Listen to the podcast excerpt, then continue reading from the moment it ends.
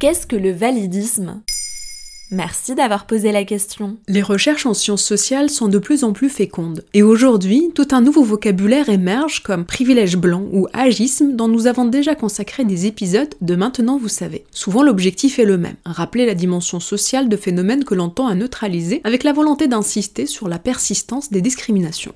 Le mot validisme apparaît dans le débat public pour dénoncer une oppression systémique envers les personnes porteuses de handicap. On croise aussi le mot capacitisme en Amérique du Nord comme synonyme de validisme. Le système de valeurs majoritaire fortement influencé par la médecine place la personne capable, valide, donc sans handicap, comme la norme sociale. Les personnes non conformes à cette norme doivent tenter de s'y conformer. Elles se trouvent dans une situation inférieure, moralement et matériellement, aux personnes valides.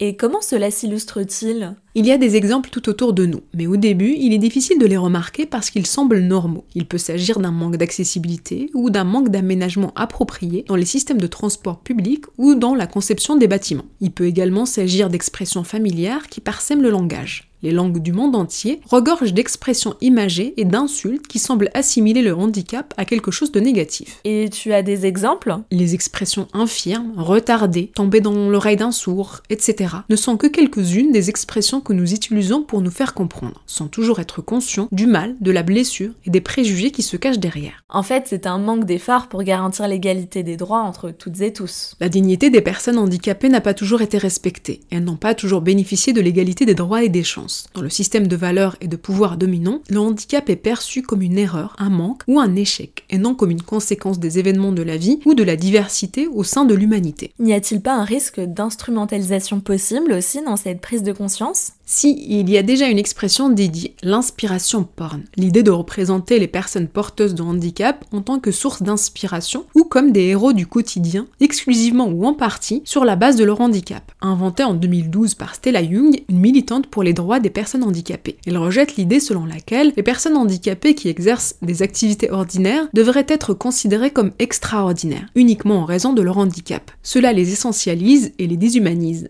Voilà ce qu'est le validisme. Maintenant, vous savez, un épisode écrit et réalisé par Zineb Souleimani.